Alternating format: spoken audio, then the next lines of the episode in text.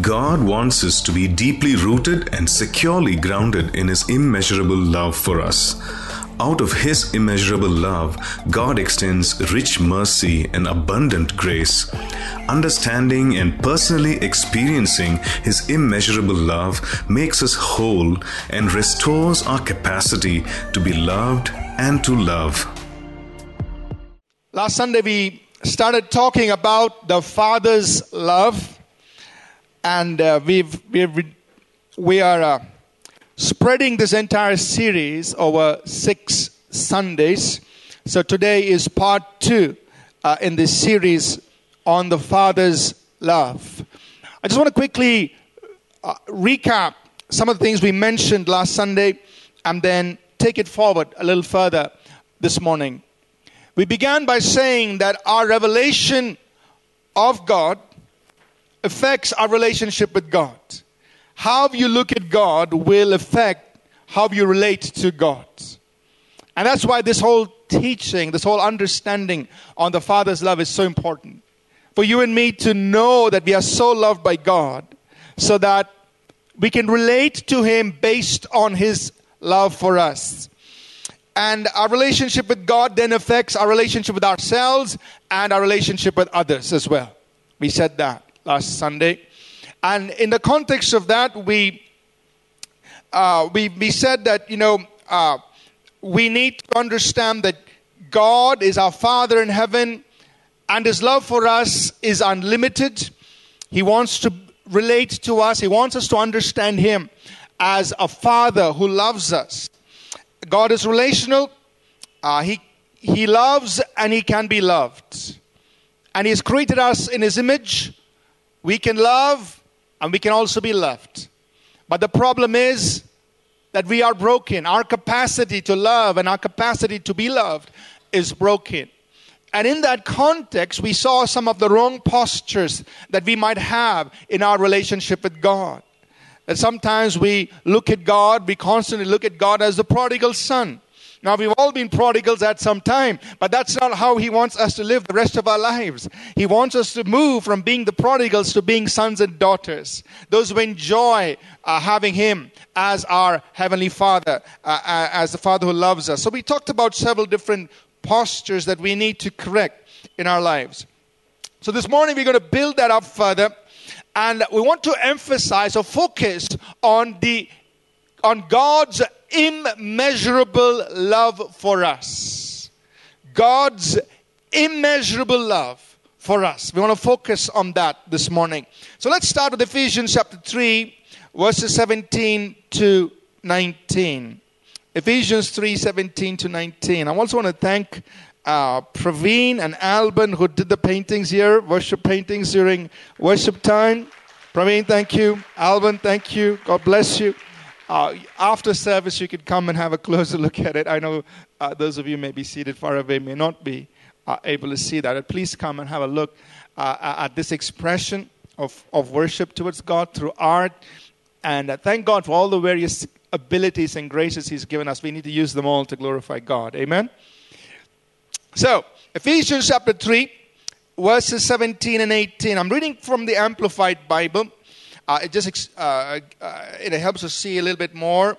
Uh, here's what the Apostle Paul writes. He says to the believers, I'm praying this for you. What is he praying for God's people? He says, I'm praying that Christ may dwell in your hearts through faith, and may you, having been deeply rooted and securely grounded in love, be fully capable of comprehending with all the saints, that is God's people, the width and length and, and height and depth of His love, fully experiencing that amazing, endless love, and that you may come to know practically through personal experience the love of Christ, which far surpasses mere knowledge without experience, that you may be filled up throughout your being to all the fullness of God, so that you may have the richest experience of God's presence in your lives, completely filled and flooded with God Himself. I want to highlight some things here from these verses. In verse 17, the Apostle Paul tells us he wants us to be deeply rooted and securely grounded in love. He's talking about the love of God. So here's something very important for all of us. We need to be deeply rooted, like a tree whose roots have gone deep into the soil. So that no matter what storms blow and whatever happens, that tree is standing. We need to be deeply rooted. And he says, I want you to be securely grounded. It's like a building whose foundation is secure and cannot be shaken. So I want you to be deeply rooted and securely founded in God's love. Amen? Are you with me? So, as believers, this is very important that you and I are deeply rooted and securely grounded in the love of God, in the Father's love for us. So that no matter what happens, no matter what people say, no matter what life throws at you, no matter what turbulence you go through, you will be settled knowing that God Almighty loves you. Amen? Now that's very important to know that God loves you. But for some of us, we're not very sure. I mean, God loves my neighbor, but for me, I'm not very sure. I'm not sure if he really loves me. Or we measure God's love by what happens. You know, if your boss smiles at you and gives you a raise, hmm, God loves you. but at the end of the day, he's angry with you, upset with you. Hmm, maybe God doesn't love me. And so our barometer for the love of God is our boss. No. Be deeply rooted, firmly grounded in God's love for you. So that no matter what happens, you know inside you, God the Father loves you. Nothing can change that. Amen. So Paul is praying. He's saying, Believers, I'm praying this for you that you will be deeply rooted, firmly, securely grounded in the love of God. And I hope that through these six Sundays, when we cover this whole message on the Father's love, at the end of it, this will be real in each one of us. That each one of us will be deeply rooted and securely grounded in the Father's love. Nothing can shake us. It's very important. And then he says in the next verse, verse 18, I want you to know, I want you to comprehend with all the saints. That word comprehend is uh, not just an intellectual understanding, as he explains further on in the Greek, that word comprehend simply means to possess, to seize, to have as your own. He says, I want you to personally have as your own. Have it in your pocket, not in your neighbor's pocket. Or in your father's or mother's pocket. No. Have it in you. To seize, to apprehend, to have, possess in your own this, this love of God, whose width, length, depth, and height is actually immeasurable. But I want you to have that in your possession. Amen? So to be so deeply rooted and securely grounded is for you through your personal experience. You have it in your possession that God's love for you is so great, there is no measure of the length, the breadth, the depth, and the height of that love. And that love is on you. You are surrounded by that love. And so I want you to have that in your possession. Amen. I mean, nothing can shake you and nothing can rob you of your personal experience of the love of God. Then you have personally experienced God's immeasurable love for you. No one can take it from you. No one can tell you otherwise. No circumstance can deny you or tell you that your Heavenly Father does not love you. Because you already have comprehended it Sounds like Spanish, but you have possessed it. you have apprehended it. It's in your possession. This immeasurable love that the Father has for you.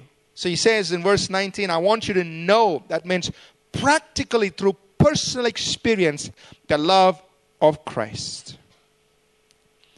So here's another aspect of God's love God's love is immeasurable. He uses language that you and I are familiar with. He talks about the width of God's love. And God's love is as wide as the world. For God so loved the whole world that he gave his only son. If you want to put an expression to the length of his love, it's as far as the farthest one of us has wandered. Because the Bible says all of us, like sheep, have gone astray. But no one has gone so far that he wouldn't pay for us. But the Lord has laid on him the iniquity of us all. So, how, how, what's the length of God's love? It's as far as the farthest one is gone. If you want to put an expression to the depth of his love, it's as deep as the uttermost. Or uh, it's as deep as the lowest hell that we've put ourselves into because the Bible says he's able to save us to the uttermost. If you want to say how high is the love of God, it's as high as the heavens above. Because the Bible says, because He loved us so much, He took us up all the way and seated us with Him in heavenly places. There's no measure to this love. And this love is enduring, it's timeless, it's untiring love. Time comes and goes, but his, the strength of his love does not dissipate in any way. He says, I have loved you with an everlasting love. So none of us are outside the realm of God's immeasurable love.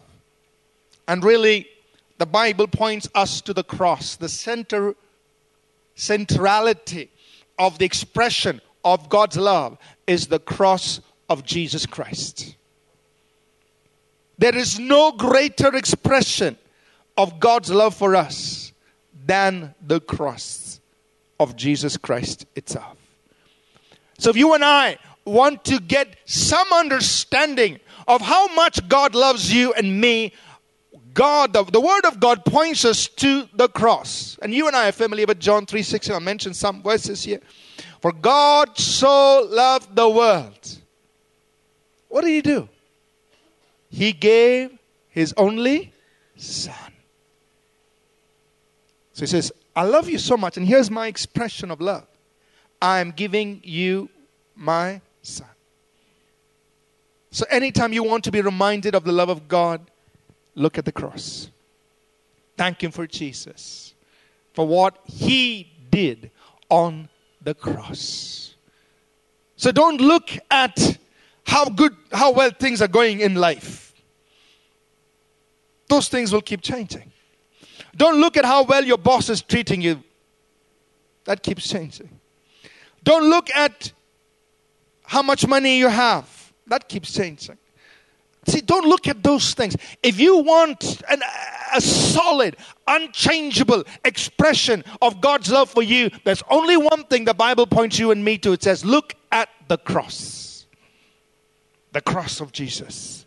For God so loved the world that he gave his only begotten Son. Whoever believes in him will not die, but have everlasting life. And just a couple of more verses here. Verse 8 of Romans 5 says, But God demonstrates, God expresses, God displays his love for us. How did he display his love for us? In that while we were still sinners, Christ died for us. That's the expression of God's love. Or John captures it like this in 1 John 4 9 and 10. He says, in this is in this the love of God was manifested towards us. Or in this God expresses his immeasurable love for us. He says there that God sent his only begotten Son into the world that we might live through him. In this is love, not that we loved God, verse 10 of 1 John 4, but that he loved us and is and sent his son to be the payment or the propitiation for our sins. So God is saying, if you want an idea of how much I love you, if you want an expression, a tangible expression of my immeasurable love, here's one thing I want you to look at. Look at the cross. Look at what I've done for you in sending my son Jesus to die for you. That while you were still a sinner, while you had gone as far as you could go, or as low as you could go, or wherever you went, as no matter who you were, what, what you've done, I sent my son to die for you on the cross in order to bring you to be with me. That's how much I love you. And you and I need to be deeply rooted and securely grounded in the love of God for us as expressed through the death and resurrection of his son Jesus Christ on the cross. Amen. Base your love on God's expression of it through the cross of Jesus Christ. Look to the cross. Anytime you have doubts if God loves you, remember the cross of Jesus Christ. Because God says, That's my display of my immeasurable love for you. And so, God's love, as we've said earlier, it is so wide that it includes every person. It is so long, it reaches to the farthest sinner. It's so deep, it reaches down to the uttermost place. It's so high, it lifts us up to God Himself. That's God's love for you and me. He wants you to be with Him, He wants you as part of his family. He wants you right by his side. He wants you to fellowship with him. He wants you to experience his love.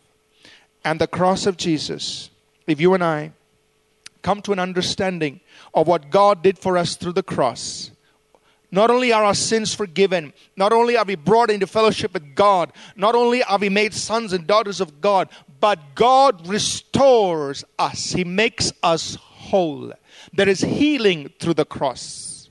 And it includes the healing of our capacity to love and be loved. When you realize how much God loved you through the cross, then you and I, and when we receive that love, that love makes us whole. We receive love, and therefore we're able to love others. When you look at other people, you look at them as, for God so loved John, for God so loved Mary, for God so loved so and so that he gave his only begotten Son. So your capacity to love them is also restored when you receive that love from God. Amen? So wholeness comes through this, uh, through receiving um, the cross, the message of the cross.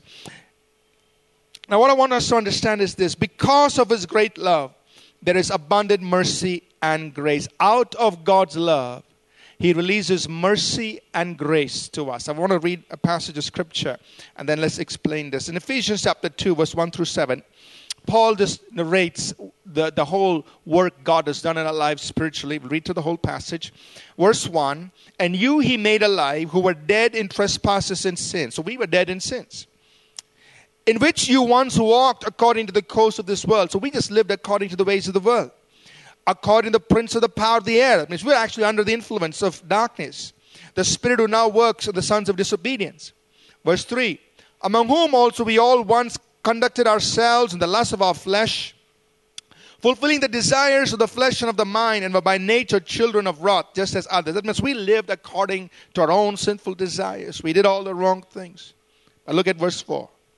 But God, who was rich in mercy, because of his great love with which He loved us. God is rich in mercy because of His great love with which He loved. That means He said, I love you so much, I'm going to be rich in mercy. I'm going to give you mercy beyond what you need. I'm going to extend mercy to you. But God, who was rich in mercy, because of his great love, because God loves you, he is merciful to you. Because God loves us, he loves me, he is merciful to me. And not only is he rich in mercy, but he continues there in verse 5 even when we were dead in trespasses, he made us alive together with Christ by grace. You have been saved. So now, not only is there mercy, God does something for us by grace.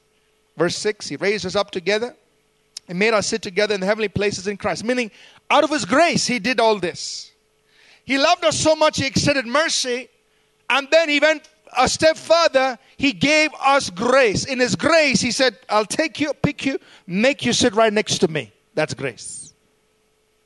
So mercy and grace is extended to us because of God's immeasurable love. So that in the ages to come, verse 7, he might show the exceeding riches of his grace. He's rich in mercy, he's rich in grace. So let's say this together just to make sure we're all awake. He is rich in mercy and he's rich in grace. Let's say one more time. He's rich in mercy, he's rich in grace. Now, what does that mean? You know, uh, look, if, if there was a rich man, if your need was 100 rupees, and there was a rich man he can meet your need. But if you went to a poor man, he may empathize with your need. But he's sorry, I have nothing to give you. He can't meet your need. But God is rich in mercy. And He's rich in no matter how much mercy you need, no matter how much grace you need, God's got more than enough for you. He's rich in mercy, rich in grace. Out of his immeasurable love, he is extending mercy to you, he's extending grace to you. Now, the parable or the story of the prodigal son reveals or explains to us or captures for us mercy and grace. Sometimes we don't understand what is mercy, what is grace. So you look at the story of the prodigal son. I'll read it because many of us know this story, but we've heard it in Sunday school. That's quite a long time ago. So it's good to read it again. So please listen to Luke chapter 15, verses 11 to 32. I'll just read it for us, just to refresh our memory. So Jesus said this story. He said, A certain man had two sons. And the younger of them said to his father, Father, give me the portion of goods that falls to me. So he divided to him his livelihood. And not many days after, the younger son gathered all together, journeyed to a far country, and there wasted his possession with prodigal living. But when he had spent all, there arose a severe famine in that land, and he began to be in want. Then he went and joined himself to a citizen of that country, and he sent him into his fields to feed swine. And he would gladly have filled his stomach with the pods that the swine ate, and no one gave him anything. But when he came to himself, he said, How many of my father's hired servants have bread enough to spare, uh, bread enough and to spare, and I perish with hunger? I will arise and go to my father and say to him, Father, I have sinned against heaven and before you, and I'm no longer worthy to be called your son. Make me like one of your hired servants. And he arose and came to his father. But when he was still a great way off, his father saw him and had compassion and ran and fell on his neck and kissed him. If this story is illustrating to us God's love for us, this is one place in the Bible you see God running. And he is running to the sinner that's coming back to him. And so the father runs and kisses him. And look at what happens. Verse 21. And the son said to him, Father, I have sinned against heaven and in your sight, and I'm no longer worthy to be called your son. But the father said to his servants, Bring out the best robe, put it on him, put a ring on his hands and sandals on his feet, and bring the fatted calf here and kill it, and let us eat and be merry. For this my son was dead and is alive again. He was lost and is found. And they began to be merry. Now his older son was in the field. And he came and drew near to the house. He heard music and dancing. So he called one of the servants and asked what these things meant. And he said to him, Your brother has come because he has received him safe and sound. Your father has killed the fatted calf. But he, the elder brother, was angry and would not go in. Therefore his father came out and pleaded with him. So he answered and said to his father, Lo, these many years I've been serving you. I never transgressed your command, commandment at any time, yet you never gave me a young goat that I might make merry with my friends. But as soon as this son of yours came, who devoured your livelihood with harlots, you killed the fatted calf for him. And he said to him, Son, you're always with me, and all that I have is yours and it was your right that we should make and it was right that we should make merry and be glad. For your brother was dead and is alive again and was lost and found and is found. Look at mercy look at grace. The father embraces this prodigal son. Not one rebuke not one question not one word about what he had done mercy forgives. In His mercy, the Father forgave all the wrong the Son had done. The wasting away the fortune, the dishonor, the disrepute he brought to the family, the degrading of his own life to the point of being taking care of the pigs and eating the food of the pigs. Not one word. He forgave all of that. That is mercy. God is rich in mercy. He is rich. He is rich in mercy. Out of his great love, he has given mercy. He's rich in mercy to us. Not only did the Father welcome the Son, but what did he do? The Son said, Just make me like one of your servants. The Father said, Bring the best robe, bring the ring, put sandals, let's have biryani. You know? I mean, let's celebrate. That is grace. Grace gives us what we do not deserve. God is merciful. He forgives all the wrong. But He's not only rich in mercy, He's also rich in. He gives us what we don't deserve. He says, I take you from where you were and I make you sit at my own right hand. And I make you my heir and a joint heir with my son, Jesus Christ. Do we deserve it? No. But God is rich in grace. Amen. So this morning, I simply want us to understand or at least try to begin to receive God's immeasurable love. Come to a place where you and I are so deeply rooted and securely grounded in the Father's immeasurable love for us. And out of that love, there is an unending flow of mercy and grace. This is not to say that we misuse God's love or misuse the mercy and grace He extends to us, but this is to give us hope and this is to encourage us and this is to empower us and this is to take us to a new level of living where we are unshakable. No matter what happens, we know our Heavenly Father loves us and there is always mercy, there is always grace to us. Amen? Mercy forgives, and grace gives what we don't deserve. Mercy forgives the wrong we've done, and in, and in grace, He extends to us what we do not deserve. So, the love of the Father is beyond measure, revealed to us in His Son, Jesus Christ. And this morning, I want you to understand, I want us to understand the Father loves us with an immeasurable, untiring love for us. Amen? But we must receive. We must comprehend. That means we must possess personally.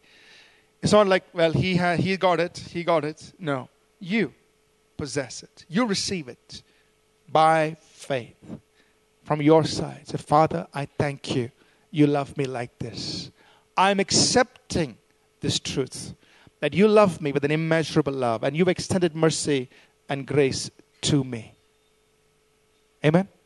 Next Sunday, we'll build on this a little further to see how this then transforms our lives on a day to day basis. As we progress, we will learn more on how this love transforms us. But I want us to take a few moments, please, to pray this morning. Right where you are seated, would you pray and say, God, I thank you, you love me like this. Make it personal. You talk to him. You comprehend, you know or receive personally. Possess it for yourself. Thank you that you love me.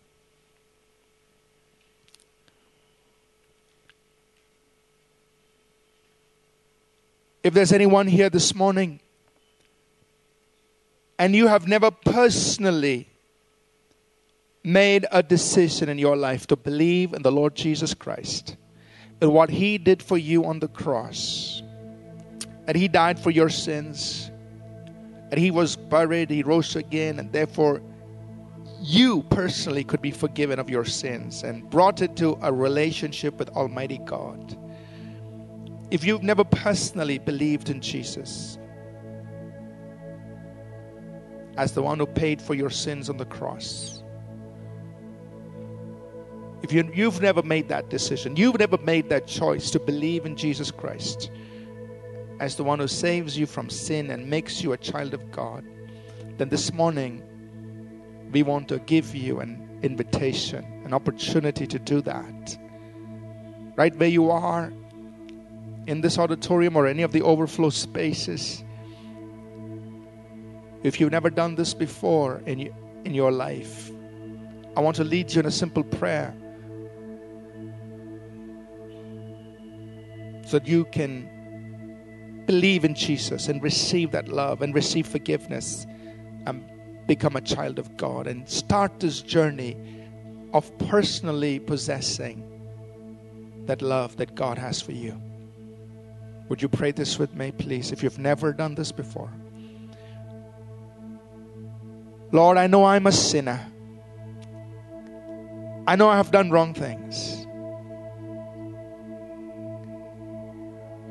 I thank you for sending Jesus to die for my sins on the cross. I believe He died for me. I believe He rose again. And He's alive today. Forgive my sins. And Lord Jesus, be the Lord and Savior of my life and help me follow you the rest of my life. In Jesus' name. Amen. Does anyone you prayed this prayer with me for the very first time? Either you're up in the auditorium, in the auditorium here, on the overflow, anywhere. Just raise your hand if you prayed this prayer with me for the very first time. We just want to celebrate with you. Anyone here, you prayed this prayer with me the very first time. Just raise your hand. I may not be able to see all the hands. I don't know how many are there. I see one hand right up here. God bless you. Anybody else? Another hand there. Anybody else? God bless you. Just look around, please and make sure that they get this green bag. If you prayed this prayer with me this morning, just hold your hand up high. Our, our, our greeters will want to come and give you this green bag and a card that you can write your name and number and hand it back to them, please. So if you're in the basement, if you're in the overflow, the same thing. Just raise your hand, and our greeters will come and give you this green bag, and you write your name and your contact details and hand it back to them. They will we will be in touch with you so we can help you in this journey. In the bag are some resources to help you grow in your journey with God. God is rich in mercy, He is rich in grace. In His mercy, He forgives the wrong we've done. In His grace, He gives us what we do not even deserve. All that He has, He wants to give to us because of His grace. I want to take a time, this moment right now, to pray for our personal needs. We won't have time to just pray for every person individually, but I'm just going to pray from here right now. Why don't we all just stand to our feet, please? And we're going to pray. So if you need healing in your body, you need a miracle in your circumstance, in your situation, uh, if there's a wrong that maybe you've done wrong and, and, and you need that situation to be turned around, God is full of mercy and grace. And we are going to pray. As I pray from here, I want you to believe God in His love. He extends mercy and grace to us. He heals. He turns situations around. He works miracles in our lives. He is our provider. He is our rescuer. He is our bondage breaker, as we heard. And so, as I pray right now, I want you to, to look to God and say, God, because you love me, because Jesus Christ died for me, I receive your touch in my life. Whether it's healing, whether it's a breaking of some addiction and bondage, some torment in your mind, whether there's a situation that you need turned around, whether you need God to intervene in your finances, your some other problem in your life you want God to intervene. I want you to believe God with me right now. I will pray from here. But right where you are, you receive from God. Father, we come to you in the name of Jesus for every need in this place, oh God. In Jesus' name, I take authority over every sickness, every disease in body or mind, and I say you're the work of the devil. In Jesus' name, be removed, be destroyed every sickness, every disease, every torment, every evil work of the enemy, I take it out in the name of Jesus. And I say, God's people are healed by the stripes of Jesus. Every sick person be healed in the name of Jesus.